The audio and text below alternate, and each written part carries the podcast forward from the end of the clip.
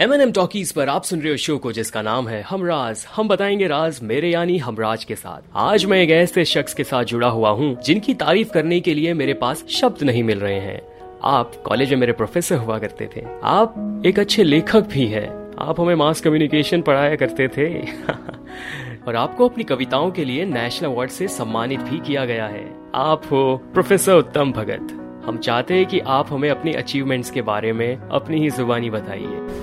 Achievements तो ऐसा बहुत करना बाकी है, लेकिन अचीवमेंट्स की ओर जाने वाली एक दो स्टेप्स मैंने पार की है। तो जैसे कि फ़िलहाल ही जनवरी में मुझे एक स्टेट लेवल का अवार्ड मिला है एकता कल्चरल अकादमी की ओर से जिसका नाम है महर्षि धोंडो केशव करवे स्टेट लेवल अवार्ड जो शिक्षा के क्षेत्र में काम करने वाले लोग हैं, उनको ये अवार्ड दिया, दी जाती है। उसके पहले 2010 में दिसंबर 2010 में मुझे भारतीय दलित साहित्य अकादमी की ओर से, जो दिल्ली स्थित है, नई दिल्ली स्थित है, उन्होंने मुझे doctor Baba Saheb Ambedkar national fellowship award दी थी।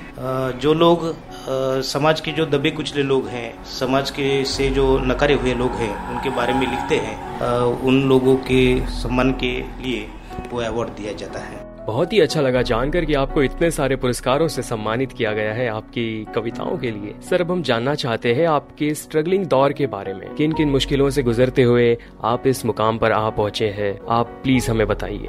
स्ट्रगल्स के बारे में तो स्ट्रगल्स तो अभी भी खत्म हो गई नहीं है। स्ट्रगल्स तो अभी भी चल रही है। सिर्फ़ स्ट्रगल का नेचर स्ट्रगल का स्वरूप सिर्फ़ थोड़ा सा चेंज हो गया ऐसा हम बोल सकते हैं। पहले तो हमारे बचपन में तो बुक्स भी हमें नहीं मिलते थे। तो मित्रों के बुक्स पढ़ के हमें पढ़ाई पढ़ाई करनी पड़ती थी।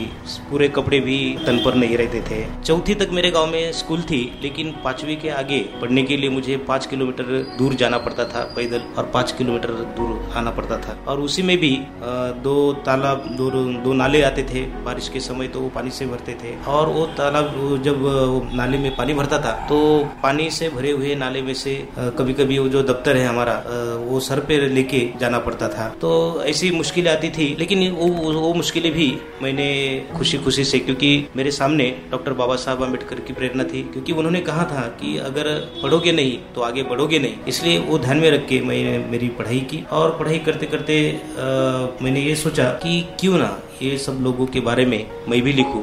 इसलिए मैंने भी कविता लिखना शुरू किया उन लोगों के बारे में, जो उन लोगों को समाज से नकारा गया जिस जिस लोग जिन लोगों को समाज व्यवस्था ने नकारा था, उन लोगों को शब्दांकित करना, उन लोगों को शब्द में पकड़ना, उन लोगों को कविता के माध्यम से लोगों तक पहुँचना, उन लोगों की भावना, उन लोगों की व्यथा, लोगों के ज़्यादा से ज़्यादा लोगों तक पहुँचाना, ये मेरा लक्ष्य रहा। इसलिए मैं उनके बारे में भी कविता लिखा। सर, मैं ये भी जानना चाहूँगा कि ये जो आप कविताएँ लिखते थे, क्या ये कविता आप प्रोफेसर बनने से पहले से ही लिखते थे या फिर आपने प्रोफेसर बनने के बाद लिखना शुरू किया? प्रोफेसर तो मैं बाद में बना लेकिन कविता मैं पहले से ही बनाता था क्योंकि मेरी माँ बचपन में मुझे सुलाते समय गाना बोलती थी और गाना बोल के वो गाना गाते गाते मुझे सुलाती थी। वो जब गाना गाती थी, थी वो बाबा साहब अंबेडकर के ऊपर गाना गाती थी गौतम बुद्ध के ऊपर गाना गाती थी और वो खुद से गाना बनाती भी थी और खुद से गाना बनाते बनाते वो गाती थी। तो मुझे लगता है कि माँ का ये गुण मुझे मिला है और मैं बचपन से मतलब साधारण मैं दसवीं में था, तब से मैं कम से कम एक दो कविता गाने लिख रहा हूँ और लिखने का मैंने शुरू किया मैंने कुछ बच्चों के लिए भी कुछ कविताएँ लिखी है और देश के ऊपर भी, जैसे कि हम बोलते हैं कि स्वतंत्रता स्वतंत्रता। लेकिन जिस देश ने, इस समाज के लोगों को न्याय दिलाने की कोशिश की है या नहीं, उसके बारे में भी मैंने लिखने का प्रयास किया है। सो ऐसे मैं लिखता हूँ मराठी में तो मराठी में भी मैंने ऐसे देश के ऊपर की एक दो कविताएँ लिखी हैं। तो और बाकी भी कुछ कविताएँ लिखी हैं समाज के ऊपर और जो सामाजिक तौर पर मोस्टली ज़्यादातर मेरी कविताएँ हैं। सर हम चाहते हैं कि आप अपनी लिखी हुई कविताओं में से एक कविता आज हम सबको भी सुना दीजिए। देशभक्ति के ऊपर मैंने कविताएँ लिखी हैं। मैंने बोला है कि समाज में जो दबे कुछ लोग हैं उन लोगों की व्यथा को आवाज़ देना ये साहित्य का काम होना चाहिए। वो ध्यान में रखने रख के मैंने कविता लिखी है। कविता का शीर्षक है माझा देशार देशा। मतलब मेरे देश हे मेरे देश। माझ्या देशार देशा काय तुझी दशा असे माझ्या देशाला देशा काय तुझी दशा असे ब्रिटिशांच्याच पंजात मानगुट इवलुस तोंडवासे तू म्हणशील शेवटी माझाच इजय झाला. तू म्हणशील शेवटी माझाच इजय झाला पण इकडे तुझसाठीच तुझा भगत फासावर गेला. नाही नाही बरं का तू फक्त दिल्लीतच स्वतंत्र झाला. नाही नाही बरं का तू फक्त दिल्लीतच स्वतंत्र झाला. गल्लीतल्या प्रत्येकाला इथे त्या काळासारखेच हाल खाऊन दम आला. तुला दिसते का तिथून? अरे तुला दिसते का तिथून? नसेल तर फिरून बघ तुझ्या या घरात. मेलेल्या किड्यांवर असंख्य मुंग्या पडाव्यात तसला गरीब पडलाय कोनाड्यात. अरे बळच कुठेही त्याजवळ मागं पुढं सरकायला? बळच कुठेही त्याजवळ मागं पुढं सरकायला? सगळं पिळून पिळूननी गिळून घेतलंय त्याच्यातलं रगत. तुझ्या घरातल्या कारभाऱ्यानं आणि स्वतःचीच गर्दन बसलाय फुगवत.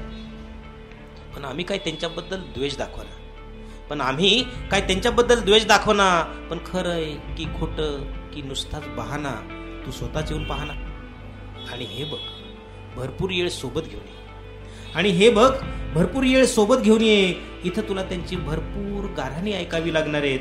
जी ऐकून तूही डोळं पानावशील तूही डोळं पानावशील तूही डोळं पानावशील मतलब गाव की झोपड़ी तक गाव के दबे कुचले लोगों तक अभी भी जो स्वतंत्रता नहीं गई है उसके ऊपर की ये कविता बहुत ही अच्छी कविता सुनाई, सर, आपने। इस कविता का अर्थ ये है कि हमारे देश आज़ाद होने के बाद भी कुछ गाँव हमारे ऐसे हैं जहाँ की स्थिति कुछ इस तरह से है कि ब्रिटिशरों से तो आज़ादी मिल गई, लेकिन वहाँ की स्थिति देखकर हमारा देश तक आँसू बहाने को मजबूर हो जाएगा। उनकी कहानियाँ सुनकर हमारा देश भी आँसू बहाने लग जाएगा। उम्मीद है की हमारे सुनने वालों को भी ये कविता पसंद आई होगी। इस कविता में एक मैसेज भी था। आई होप ये मैसेज भी उन तक पहुँच गया होगा। सर, मैं एक और बात जानना चाहता हूँ। कि क्या आपको हमेशा से ही प्रोफेसर बनना था, या फिर आप कुछ और बनना चाहते थे?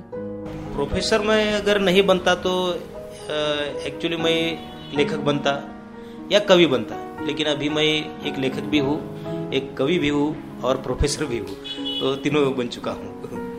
मुझे ज़्यादातर कवि करके ज़्यादा अच्छा लगता है, क्योंकि कविता एक ऐसा माध्यम है, जो कम शब्दों में, ज़्यादा से ज़्यादा लोगों तक, ज़्यादा से ज़्यादा इंफॉर्मेशन ज़्यादा से ज़्यादा लोगों का जो मानना है, वो पहुँचाने का काम करता है। क्योंकि मैं ऐसे समझता हूँ कि साहित्य ही पूरे देश को जगाने का काम करता है।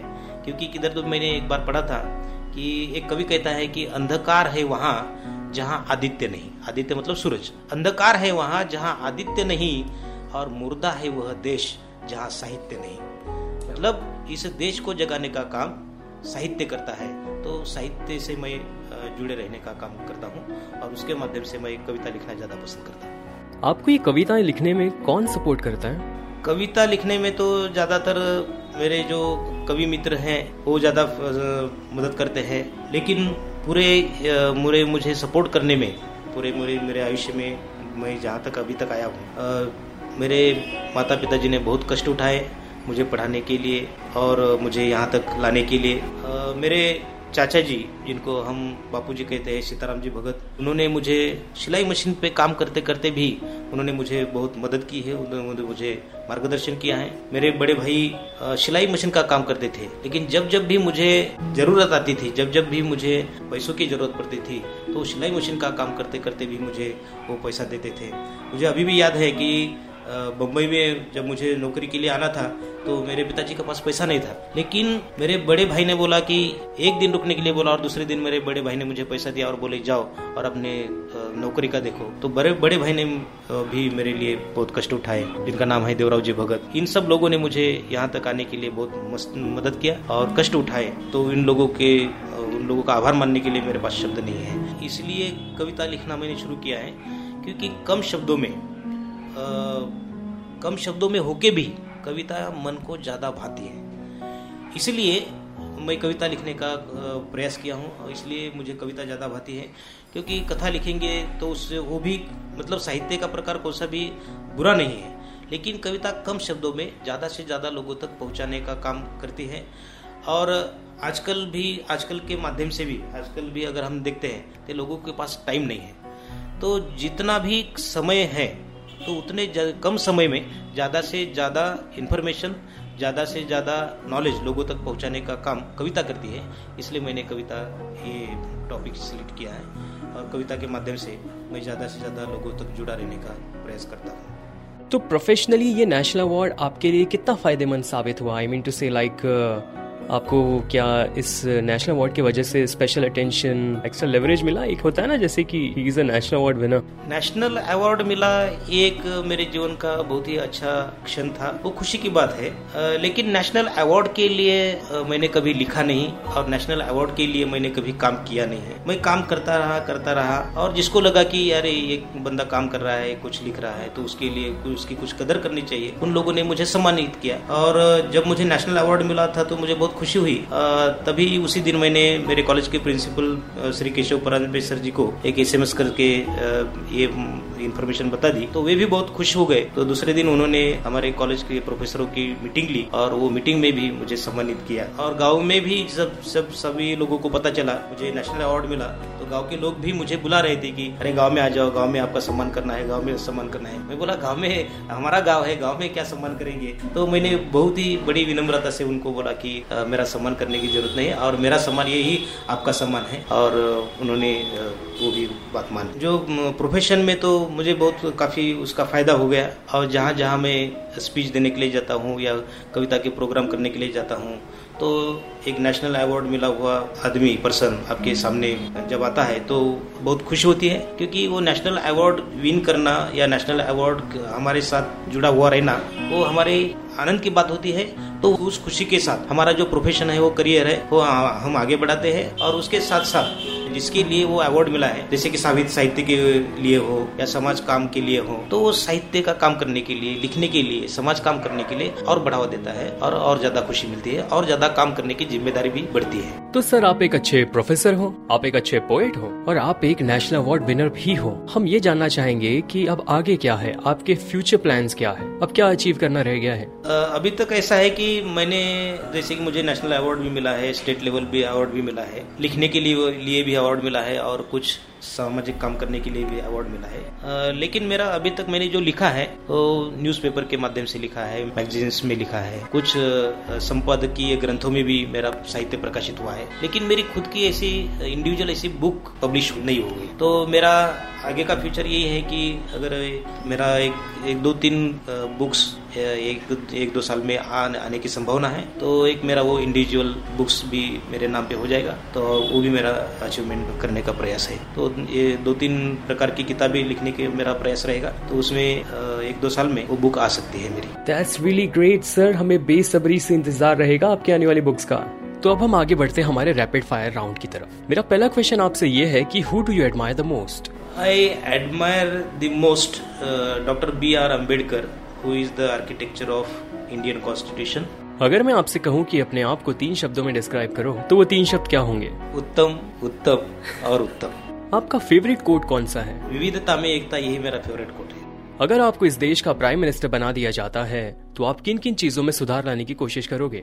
सबसे पहले तो देश में जो शिक्षा का माहौल है वो तो शिक्षा का माहौल में सुधारना करना चाहूँगा। दूसरी बात, जो बेरोजगार लोग हमारे युवक है तो बेरोजगार युवकों के लिए उनके ऊपर भी प्लानिंग करना बहुत ज़रूरी है, ऐसा मुझे लगता है। और तीसरी बात महिलाओं की सुरक्षा के बारे में भी काम करना बहुत ज़रूरी है। ये तीन चीज़ें मुझे बहुत ही अच्छी लगती है, ये काम करने के लिए, उसके जिसके ऊपर ध्यान देना चाहिए। सर, फ़िल्में तो आप देखते ही होंगे।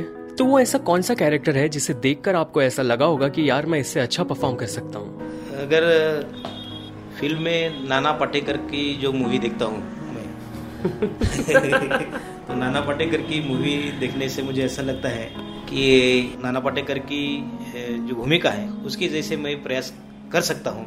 थोड़ी सी कोशिश करूँगा तो उनके जैसा मैं डायलॉग या उनके जैसा मैं काम करने का कोशिश कर सकता हूँ। तो क्या सर आप एक झलक दिखा सकते हो हमें? नाना पटेकर जैसा आवाज़ नहीं आता है लेकिन एक्टिंग के बारे में मैं उनके जैसा कर सकता सर, हम चाहते कि आप हमारे लिसनर्स को एक मैसेज भी दें। ऐसा है कि हमारे देश में बहुत सारे लोग रहते हैं, बहुत सारे जाति धर्म के लोग भी रहते हैं। तो उन लोगों में सबसे पहले जो हमारे इंसानियत जो है, इंसानियत को बरकरार रखना, वो सबसे इम्पोर्टेंट बात है। दूसरी बात, जैसे मैंने बोला की बहुत सारे जाति धर्म के लोग रहते हैं, उन लोगों में ब्रदरहुड बरकरार रखना, वो सब अगर साथ में कोशिश करेंगे तो मुझे लगता है हम एक धागे में बंधे रहेंगे और एकता में हमारा सबका भला रहे धन्यवाद। Thank you so much sir आपसे बातें कर कर बहुत अच्छा लगा। तो ये थे प्रोफेसर उत्तम भगत जो कि एक नेशनल अवार्ड विनर है। काफ़ी कुछ सीखने को मिला हमें इनसे। This was me Hamraj Borai you will listening to Hamraj with Hamraj only on M N M talkies